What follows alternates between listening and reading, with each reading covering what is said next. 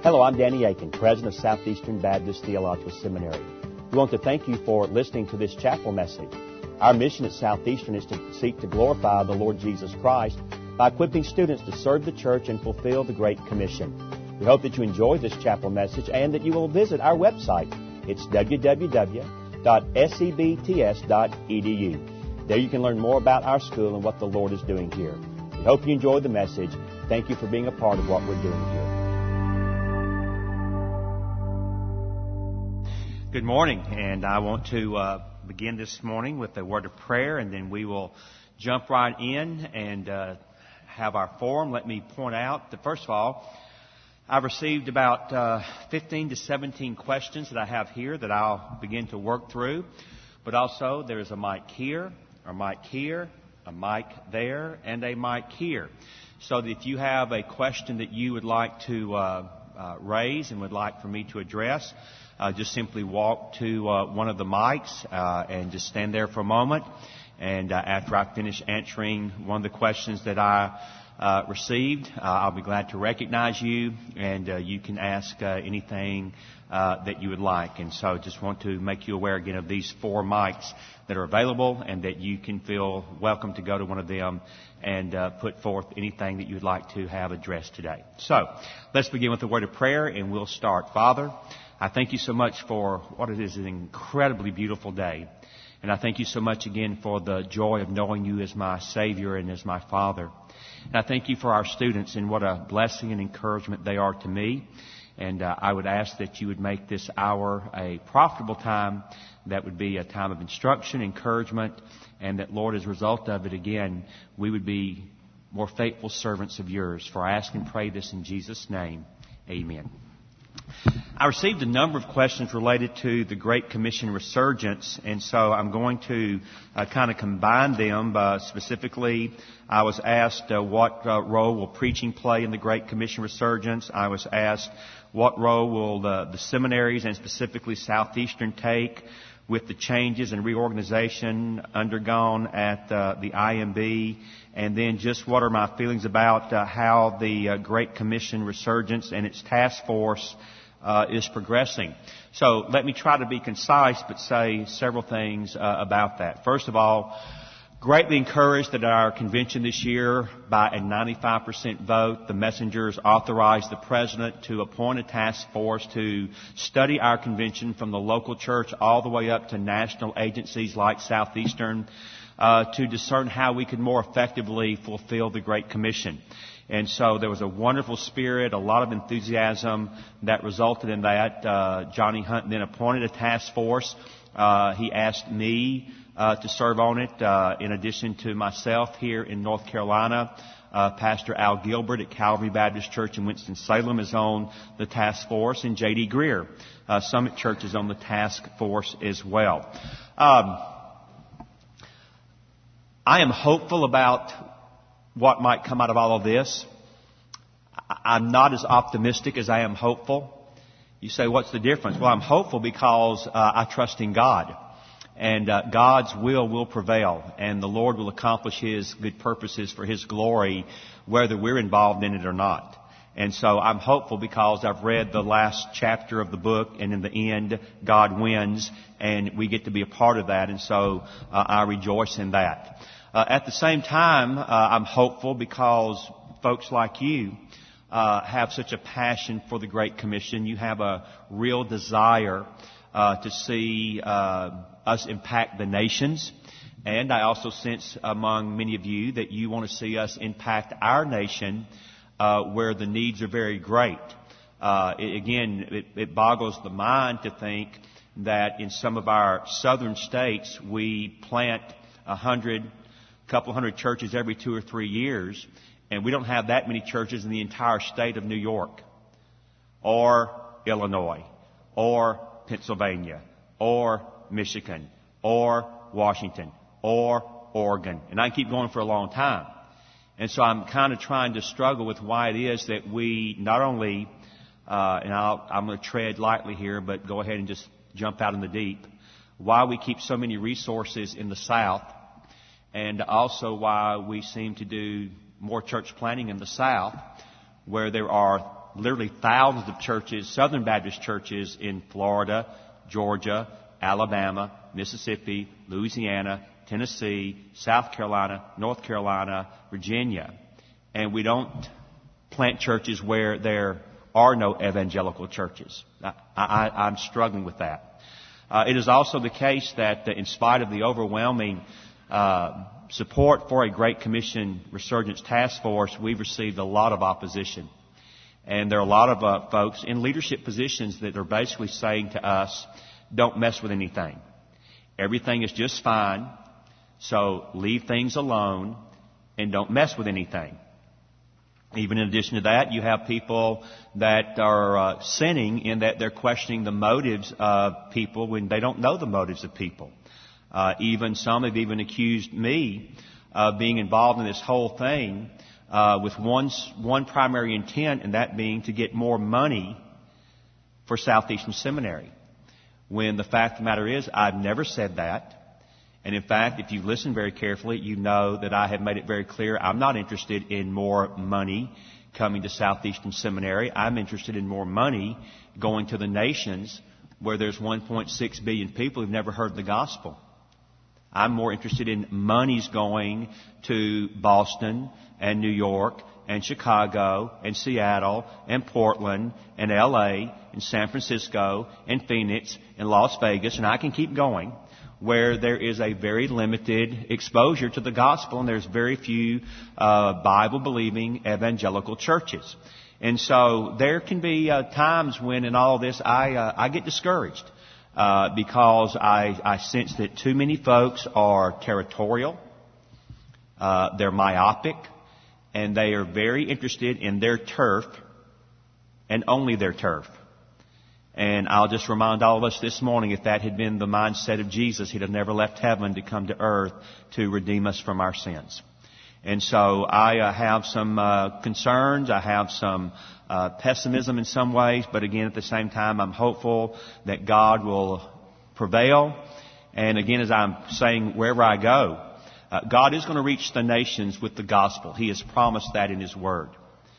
Southern Baptists will either be a part of that or we will sit on the sideline and watch. And I don't want to be sitting on the sideline watching. I want to be right there with him doing what he believes, uh, what, what is, I believe, the heartbeat of our God. What role will preaching play? A tremendous role.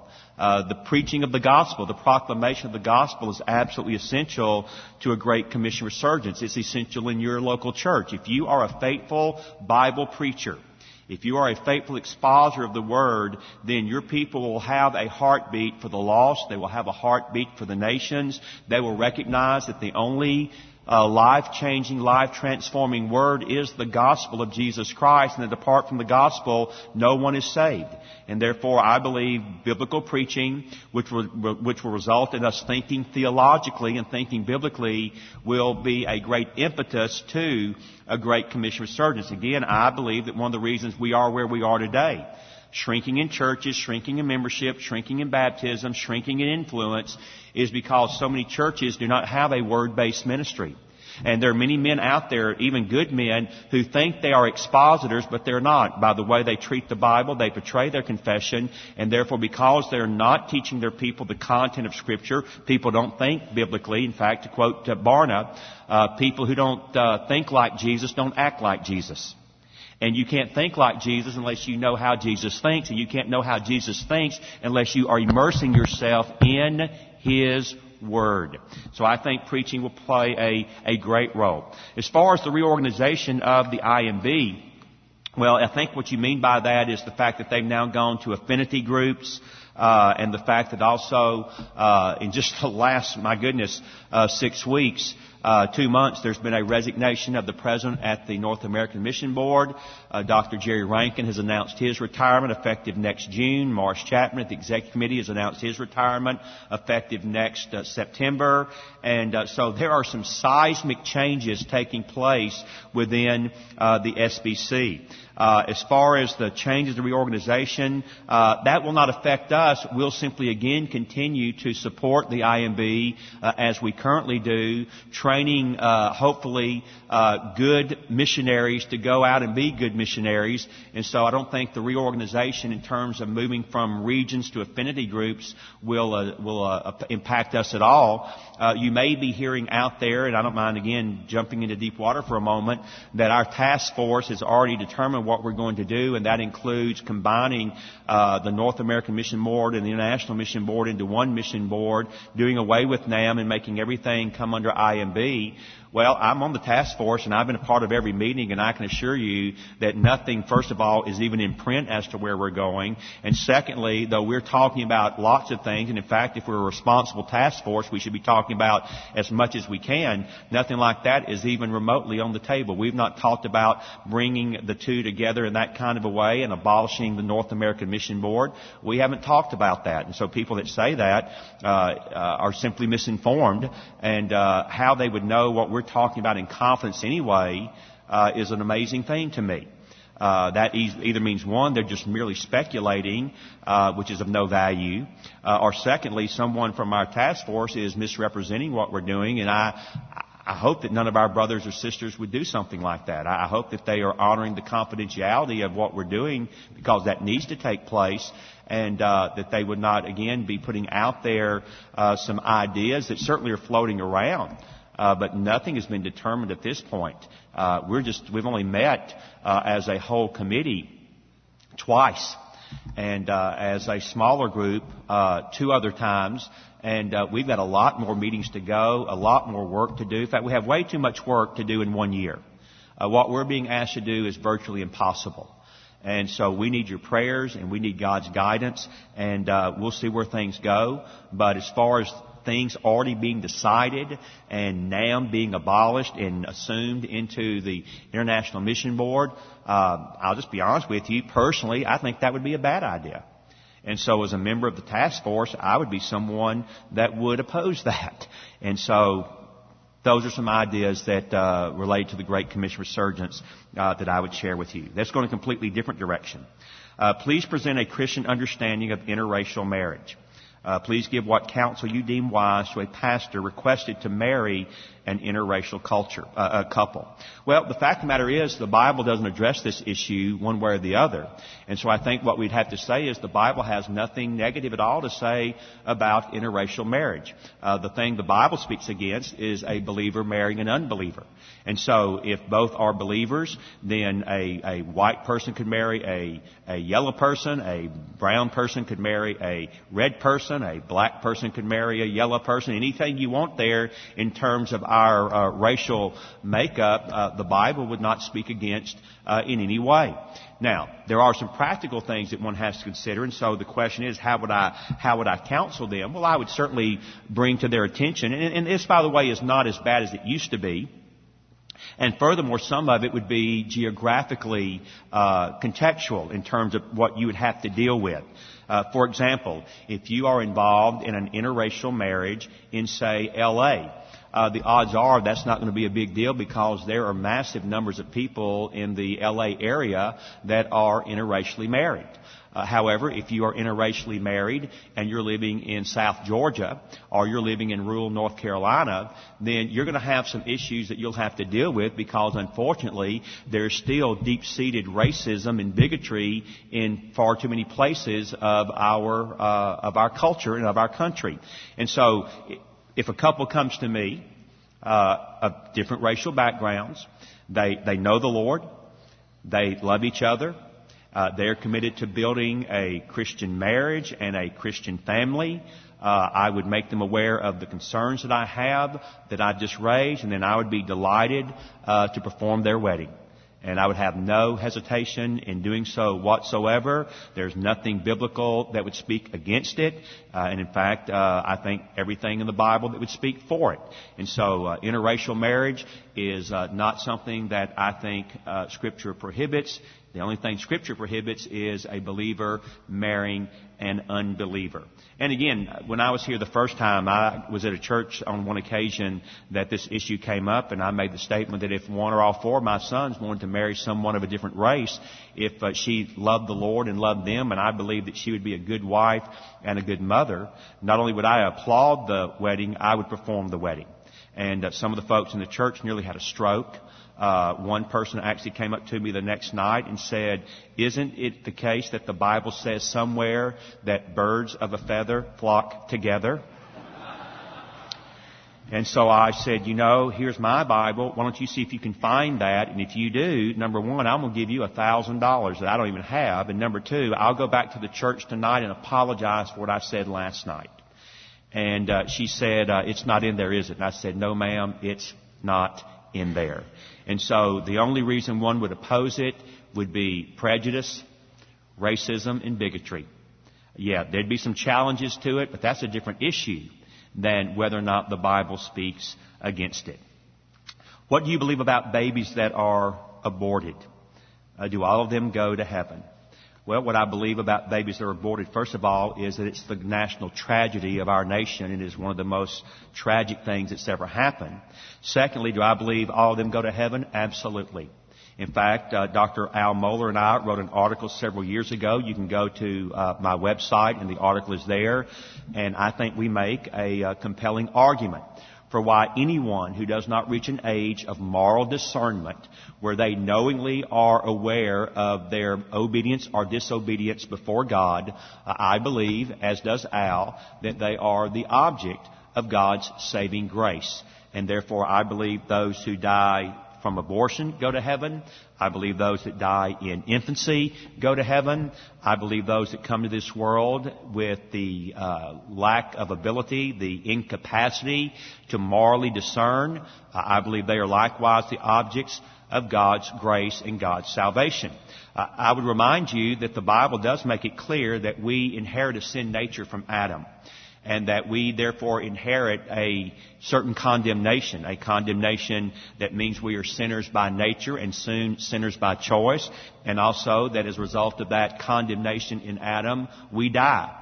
And the effects of sin in terms of physical death ravage the entirety of humanity.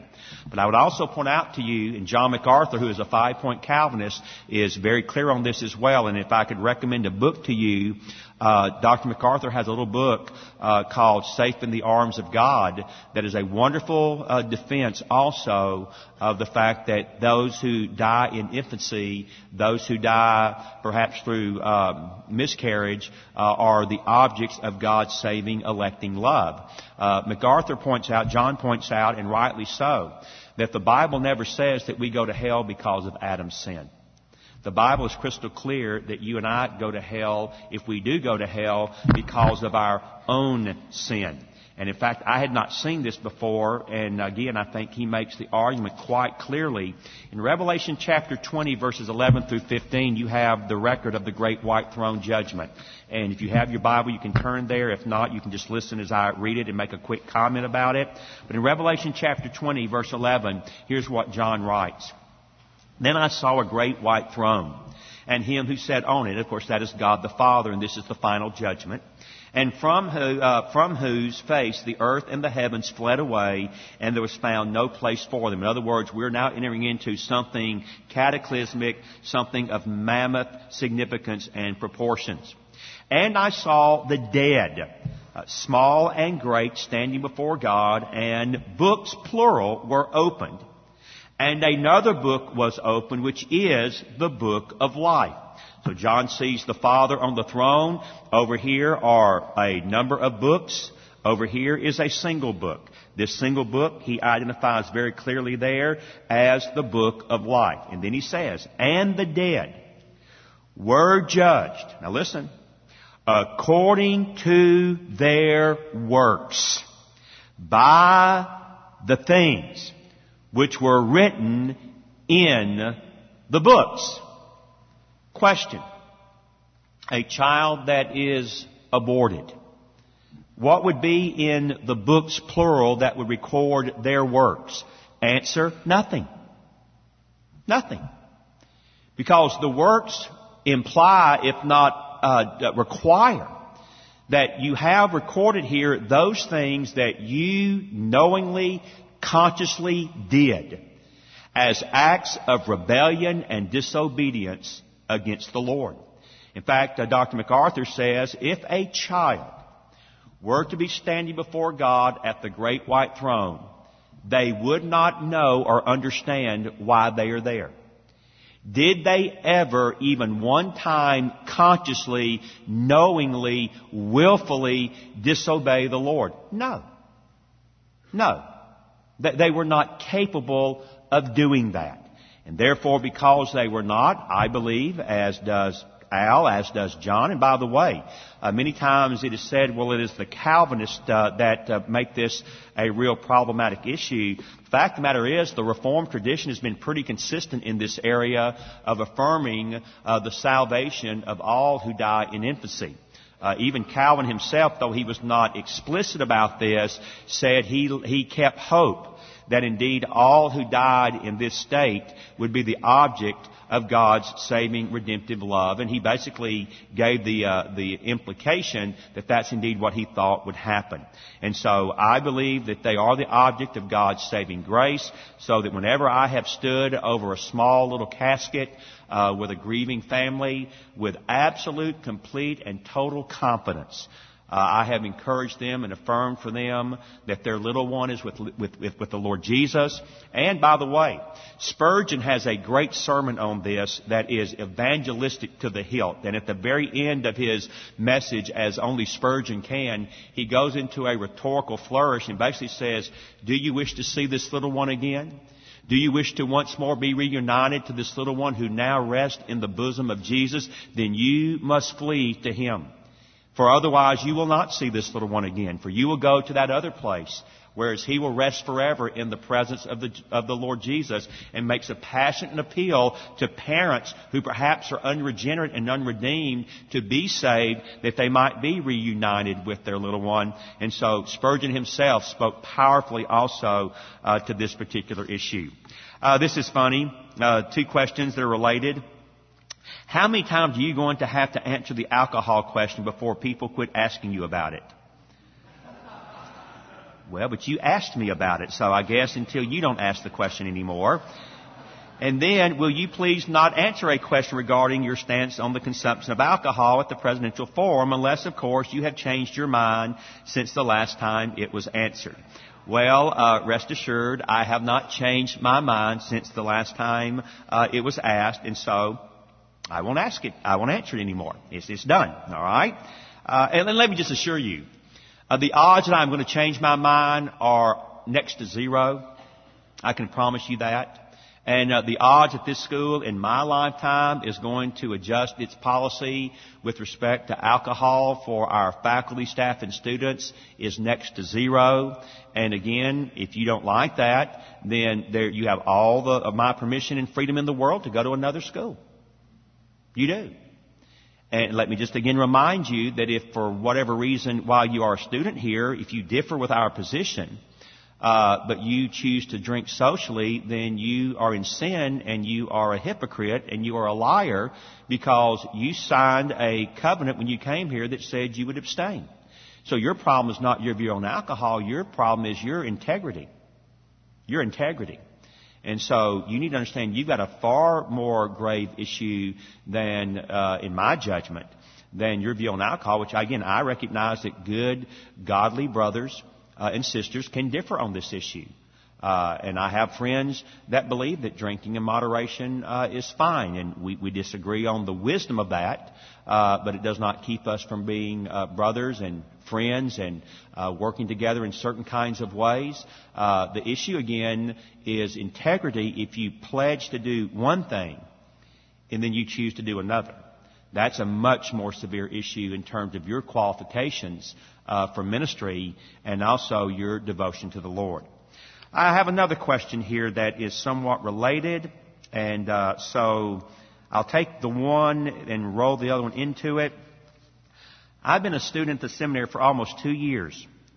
In this time, it seems that the females are treated as second class citizens to the males. For example, I was basically told my first semester by a student that females have no business here because they have no business in the ministry. I plan to do children's ministry after graduation. Nowhere in the Bible does it say that women cannot do children's ministry. In fact, are women not to raise the children? Is there anything you can tell the males to make them back off? That they have no right to go against what God has called a woman to do? In the Bible, women take on some major roles. God would never be wrong in choosing uh, who He wants, so why are we given a hard time here at the seminary? And then the other one simply related to the fact that uh, there are evidently some men around here that just don't have good manners and they don't know how to treat women in terms of respect, in terms of, for example, uh, opening a door, in terms of speaking kindly to them, just in terms of acting in a way that a uh, mature, godly man would act. And so, uh, let me address this, and, uh, and gladly so. Uh, let me start this way. First of all, our position at this school is crystal clear. We believe that God calls men to the leadership assignment uh, both in the home and also in the church. And so we do not believe that God calls men to be pastors, to be elder. Uh, we do not believe God calls women to be the pastor or the elder, the spiritual leader of a local church. Furthermore, we also do not believe that a woman can be the spiritual leader of her home. That God indeed has that assignment uh, for the man, for the husband, and for those who are fathers. Uh, we also teach, I think rightly, that the Bible provides some beautiful models for what it means for a man to lead in that kind of a way, and uh, that the models you find in Scripture are those of a shepherd uh, and those of a servant. And so when it comes to leading the church, we are shepherds. Uh, we're not dictators or autocrats. When it comes to leading our homes, we are shepherds. We are servants. Again, we're not dictators. We're not frustrated drill sergeants. We're not autocrats, but we lead our family in a loving, shepherding kind of a way. So that is the position of this school. Uh, I've talked many times to women that have come here or wanted to come here, and they've said, uh, I believe God has called me to be a pastor uh, can I come and study at your school? And the answer is yes, you can come and study at our school. And you will be treated, uh, well, I intend for you to be treated kindly, graciously, lovingly. You do need to understand a couple of things. One, we will do our best to convince you of the wrongness of your view. And secondly, you do need to understand that under no circumstances would I ever recommend you to be the pastor of a church. That would not be a possibility because I don't believe that God calls women to the leadership assignment in the church. Now, having said that, are women welcomed here to study the things of God? Absolutely. Does God indeed call women to serve the body of Christ? Absolutely. Is it indeed completely and totally appropriate that God would call a woman, for example, to children's ministry or women's ministry or even to the mission field. Absolutely. And therefore, if you have a problem with that, gentlemen, you need to come see me. You need to come see me. And let me make myself crystal clear now at this point. I look at all of the women on this campus in a certain way like I look at my wife, my daughter-in-laws, and my granddaughters.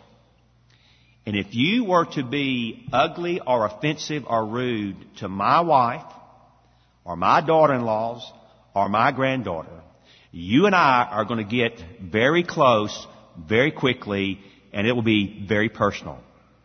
And if necessary, I will knock you flat on your tail in Jesus' name, of course to help you understand that you're not being a godly man, but you're being a jerk. You're being a jerk. Imagine that these ladies here were your mother, or maybe your sister. You want someone being rude to them, being unkind to them, telling them that they're not welcomed here?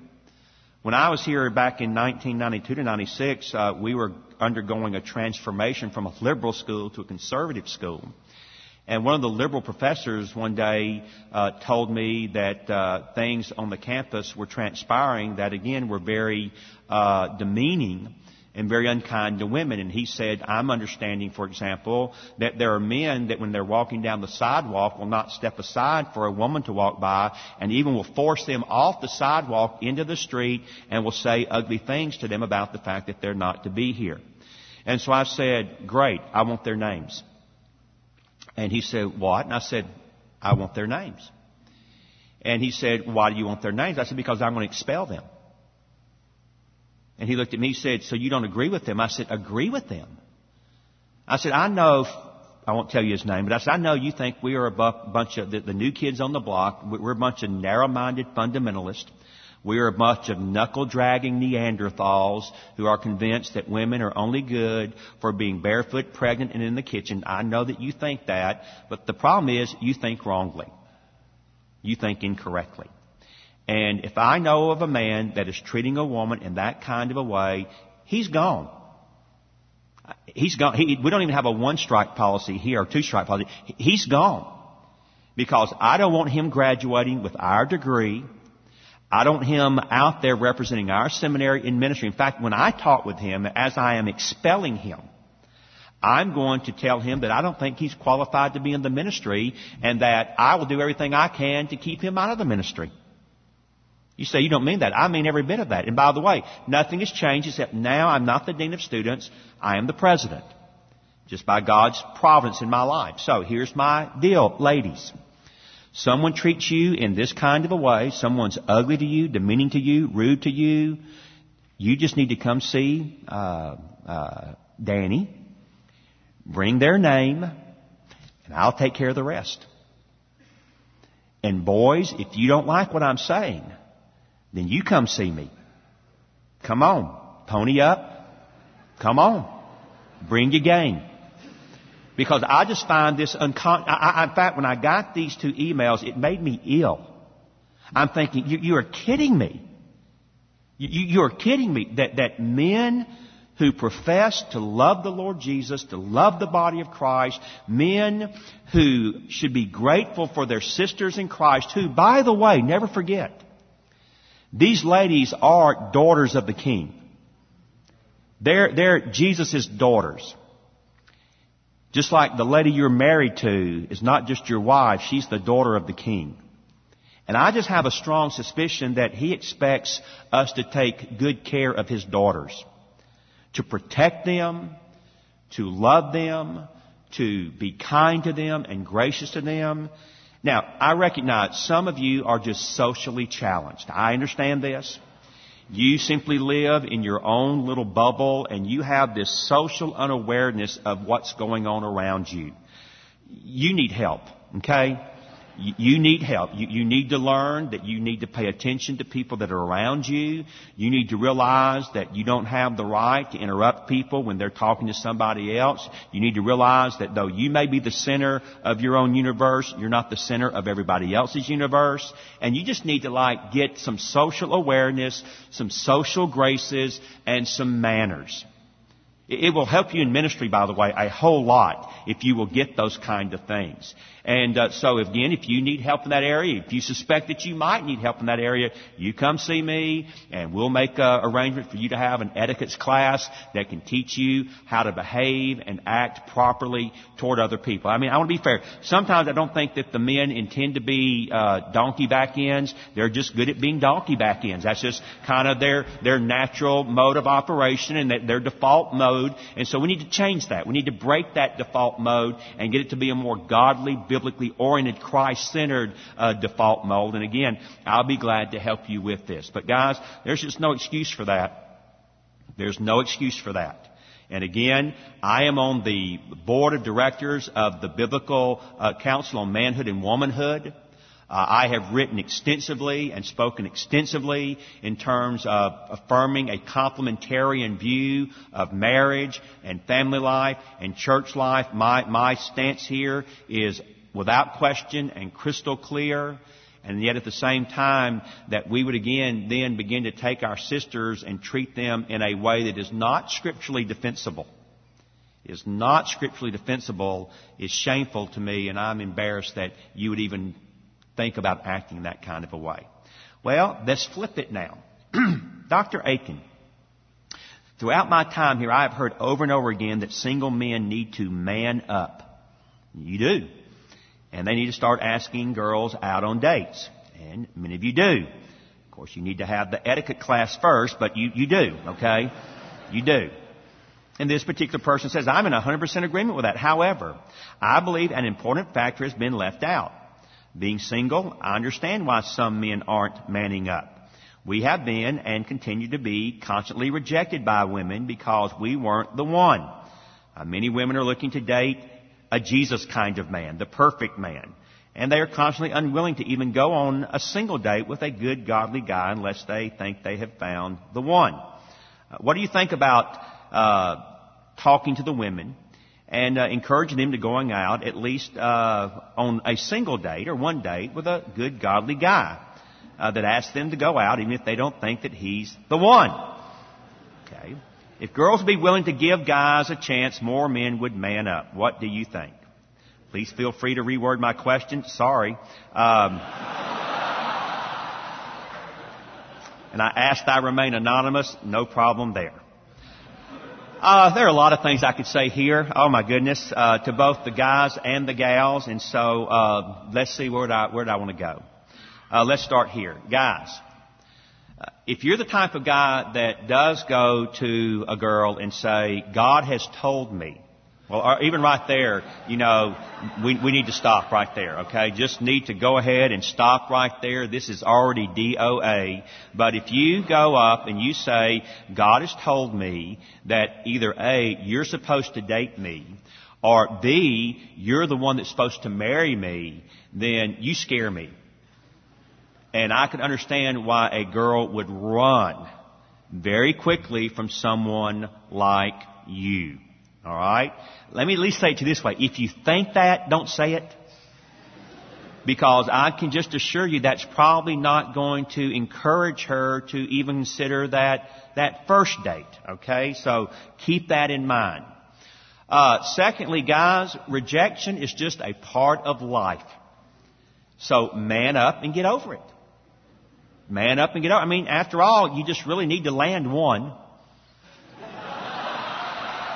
Know, just, just need to land one. And, you know, yeah, maybe you go fishing, you know, a dozen times, but hey, when you finally get the one, it was worth all the times that the hook came back empty. It just really is. And so, you know, just recognize that there are going to be those times when uh, I'm told no. Now, if you get told over and over and over and over, maybe there's some things that need to change on your end to make you more desirable to get that initial yes.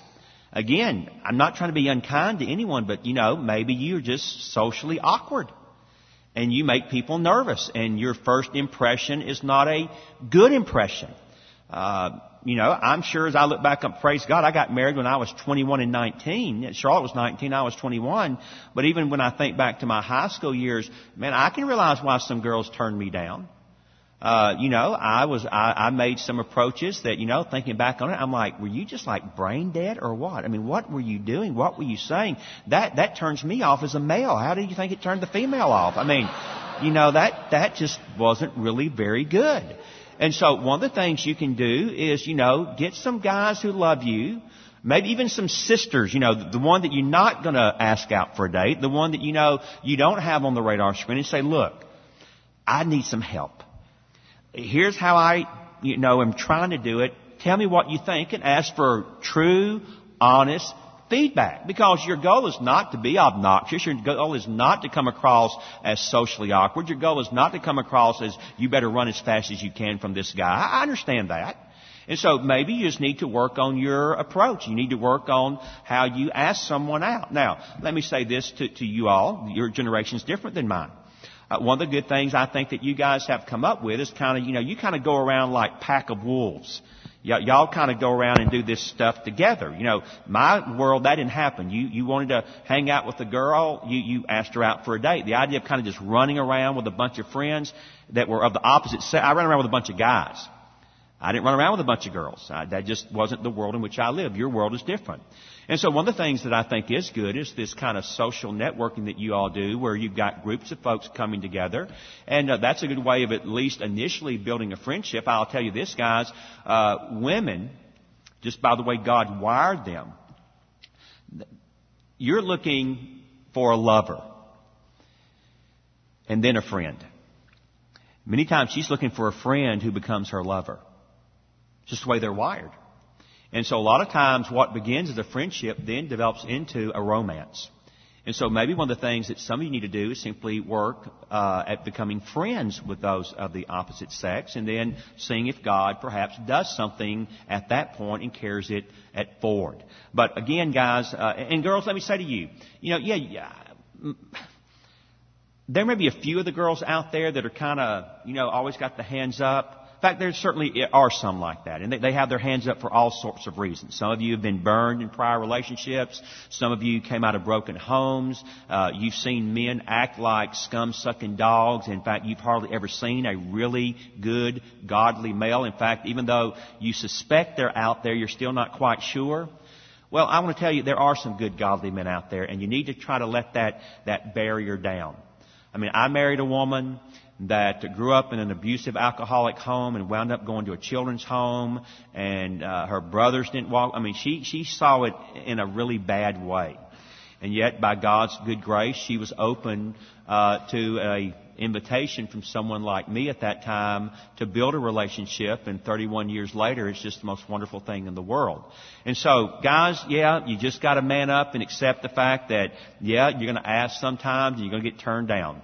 Keep on asking and if you keep getting turned down, maybe you need to step back and ask, is there like something I'm doing that maybe is causing this to happen over and over and over and over? Make some adjustments, and I suspect that you might see a different response in the future.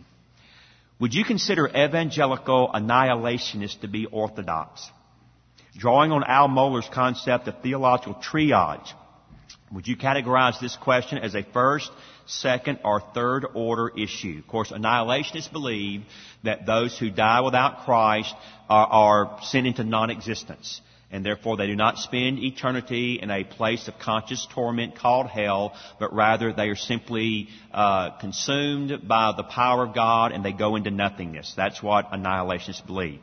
Um, I would place this without any hesitation in the second category.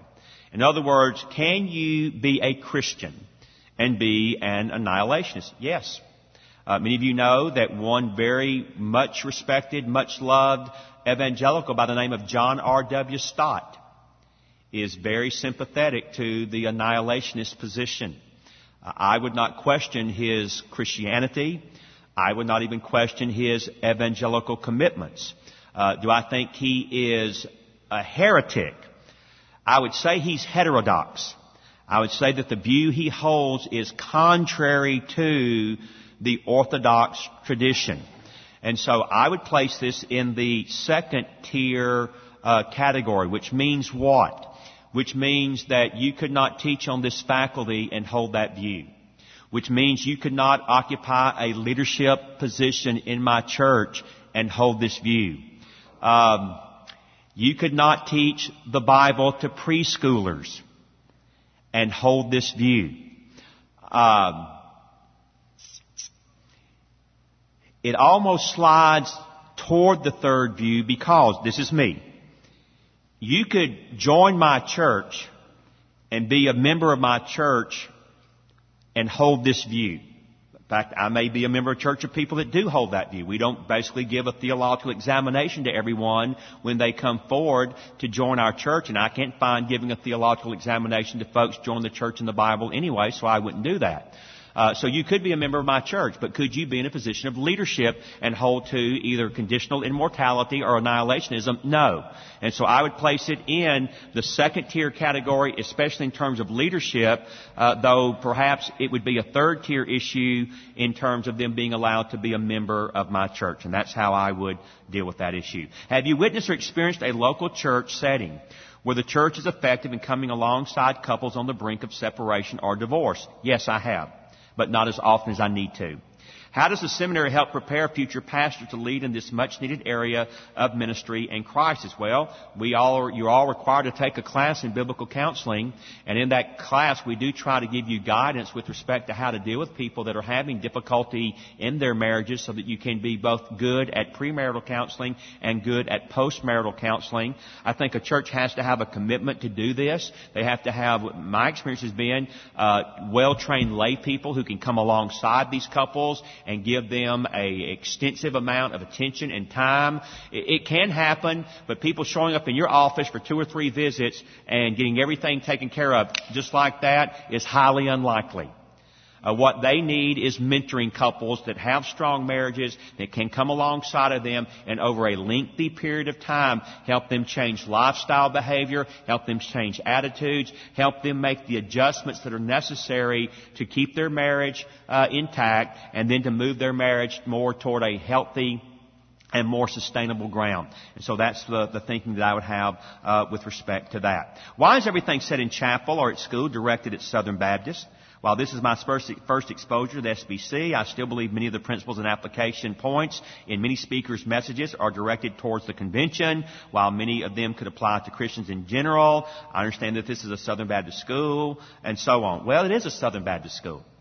Uh, we're supported by Southern Baptists. 99% of our students are Southern Baptists. And so it's just going to be the very nature of who we are that we address issues like our convention, like our Southern Baptist churches, and so on. Now, having said that, uh, I would hope that we don't become so narrow and myopic in that regard that we exclude other evangelicals. And I would also quickly add that what I think would work well for a pastor of a Southern Baptist church would probably work well for the pastor of any kind of evangelical church. And therefore, I think that what we often say, though it may have a Southern Baptist focus to it, uh, can also be easily applicable to those that are not Southern Baptists. But again, we are a Southern Baptist school. We are funded by Southern Baptists. We train Southern Baptists. And so as a result of that, it's just going to be the very nature that that's very much the focus of who we are and what we're doing. Uh, with a heightened awareness of global social injustices, how should pastors in the local church be involved in supporting agencies such as the International Justice Mission? Well, we actually have a chapter here at the school. And of course, the International Justice Mission is very much involved in trying to help, especially with things like prostitution and uh, prostitution slavery that is just pandemic all around the world and even in uh, our own country as well. And so, for me, uh, when this was a, uh, uh, first brought to my attention, I didn't even hesitate. Yes, you can have a chapter here. Uh, I pray for them. Financially, I give to various organizations in this area. Uh, would I, if I were pastoring a church, uh, let this be a part of our ministry? I would. Would I let it be the driving ministry? No, the driving ministry is the Great Commission, the gospel. But if you have a real passion to get the gospel to everybody on the planet, then as I had the experience a year and a half ago, and you drive down a road in Pattaya, Thailand, and you drive for a half a mile, and on both sides of the street for a half a mile, you see hundreds and hundreds and hundreds and hundreds of prostitutes in the age range of 12 to 16, a few 17 and 18 year olds. And you do like me, you get haunted by that and you become like me and you think about that the first thing every morning when you get up, and I do. I can't help it. First thing in the morning, I'm not up 10 minutes and that vision pops back into my mind with the Lord raising the question, what are you doing about it? What are you doing about it? Well, what I'm trying to do about it, at least in part, is take this big mothership called the Southern Baptist Convention and twist it and turn it and reorient it so that, and again, the feedback, the blowback just grieves me. Uh, he'll share it in a couple of weeks, but I'll go ahead and share it anyway because sometimes to hear something twice. Uh, when we come back for chapel after the fall break, I have given away my chapel slot to my friend Al Jackson, who pastors the Lakeview Baptist Church in Auburn. Uh, he preached a message at Southern Seminary on the greatest danger to a Great Commission resurgence in the Southern Baptist Convention, and the summary of his message is the greatest danger to, uh, the greatest hindrance to, the greatest impediment to a Great Commission resurgence in the Southern Baptist Convention is the American dream. The American dream. And basically out of Matthew chapter 6, he's going to challenge us in terms of having uh, the wrong uh, priorities, the wrong vision, and the wrong master. And he will point out, listen to me now. Last year, Southern Baptists, through their churches, gave $12 billion. Our 45,000 churches gave almost $12 billion. 2.75% ever left America. 2.75% got outside of America.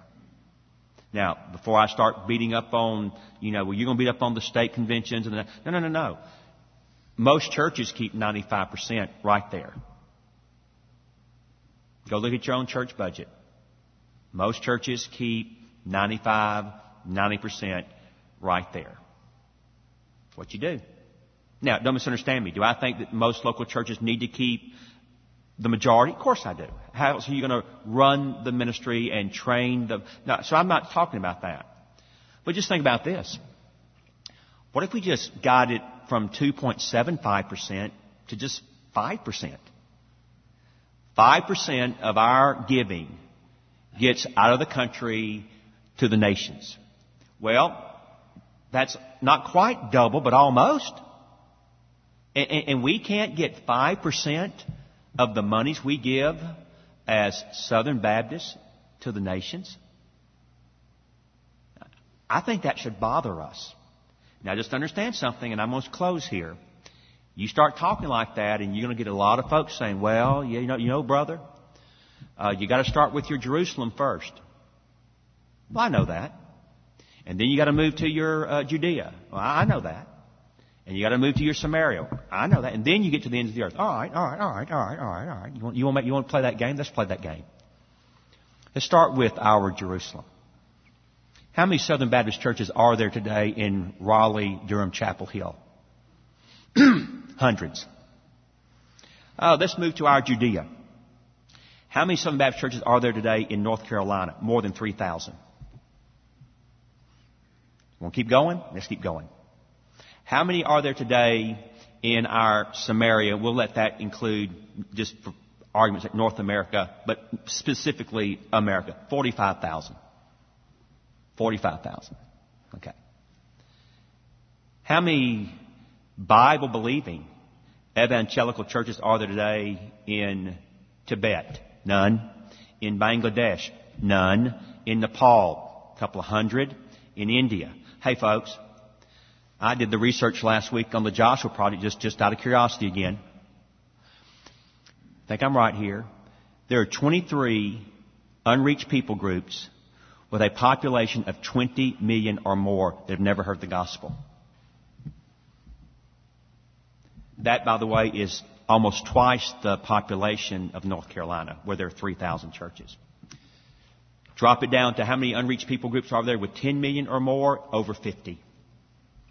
More than 50 unreached people groups in the world with 10 million in terms of population or more, and there's no gospel witness. In other words, we've got 3,000 churches in North Carolina and about the same number in Georgia and Alabama and Florida. We've got that many churches in these states, and we got countries with populations 10 times the size of ours or 5 times the size of ours, and there are no churches. And I just have a question. I just have a question. Who's responsible to get the gospel there? Who's responsible? And if you say, well, it's not ours, then you tell me whose it is. You just tell me whose it is. And I don't mean to be unkind, but when I hear that kind of argument, it just nearly sends me into insanity. Spiritual insanity. Our Jerusalem, though it needs more good churches, it's got a lot of churches. And our Judea's got a lot of churches. And our Samaria has got a lot of churches. But the ends of the earth, there are places where they've got no churches. And I just believe we are going to stand before God. And God's going to say, so year after year after year after year, you all, Southern Baptists, gave 12, 13, 14, 15 as it keeps growing, billion dollars. And how much of that did you use to get the gospel to every tribe, every tongue, every people, and every nation? He is going to ask that question. And I may go down in flames trying to get the question answered by getting more there, and that's okay. I will tell you, I have lost some friendships already. And I've had some people that I thought would guard my back in the foxhole that now have the gun pointed to the back of my head. That's okay. Because when everything is said and done, I don't answer to you or any of them, but I will answer to King Jesus. And so will you. And so, before I pick on everybody else, let's just start with us. And I'll close with this if the Great Commission's fulfillment depended upon the way you live your life, in other words, if you became the model for everybody else, would the Great Commission get fulfilled?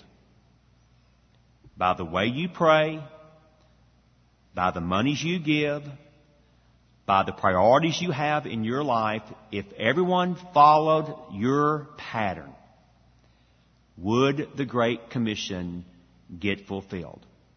I acknowledge before I start pointing the finger at anybody else, I need to look at my life and ask that question and then answer it very honestly. All right. Thank you so much for being here today. Let me close in prayer and we'll be dismissed. Father, I thank you so much for the time we've had just to think about some of the things related to life and ministry and serving you. And Lord, uh, we ended up where we needed to end up with the question of the Great Commission staring us in the face. And Lord, I'm well past half of my life.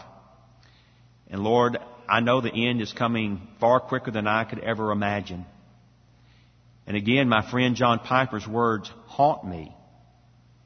I don't want to live a wasted life. I just don't.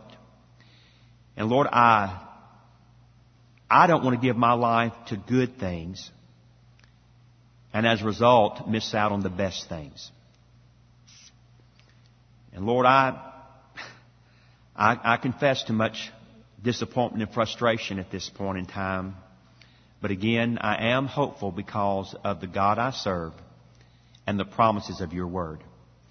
So Lord, if no one else is challenged and changed in all this great commission resurgence talk but me, let me be changed. Let me have a greater heart and passion and commitment and devotion to the nations. May it influence the way I give. May it influence the way I pray. Lord, may it influence the way I orient my life. Because I really do believe that heaven and hell are real. I really do believe Jesus is the only difference. And I really do believe that no one has the right to hear the gospel twice until everyone's heard it at least once. And Carl Henry is right. The gospel is only good news if it gets there in time. I want to be about the business of helping it get there in time. May that be my life, and may that be the heartbeat and life of these my students that I love so very much. And we ask and pray this in Jesus' name. Amen. Thank you again for listening to this chapel message from Southeastern Baptist Theological Seminary. If you are thinking about theological education on the undergraduate or graduate level, including doctoral studies, we hope that you consider us. If you also find these chapel messages encouraging and a blessing to your walk with Christ, we hope that you will consider financially supporting Southeastern. Our graduates are literally serving the kingdom across this globe, working to carry the gospel of Jesus Christ to a lost and dying world. Your gifts will help to train more, and they will serve as a worthwhile investment in God's kingdom. You can find more information about attending Southeastern or supporting us financially at www.sebts.edu. We covet your prayers and trust that God will bless every good work you do for His glory. Thank you for joining us in our chapel services.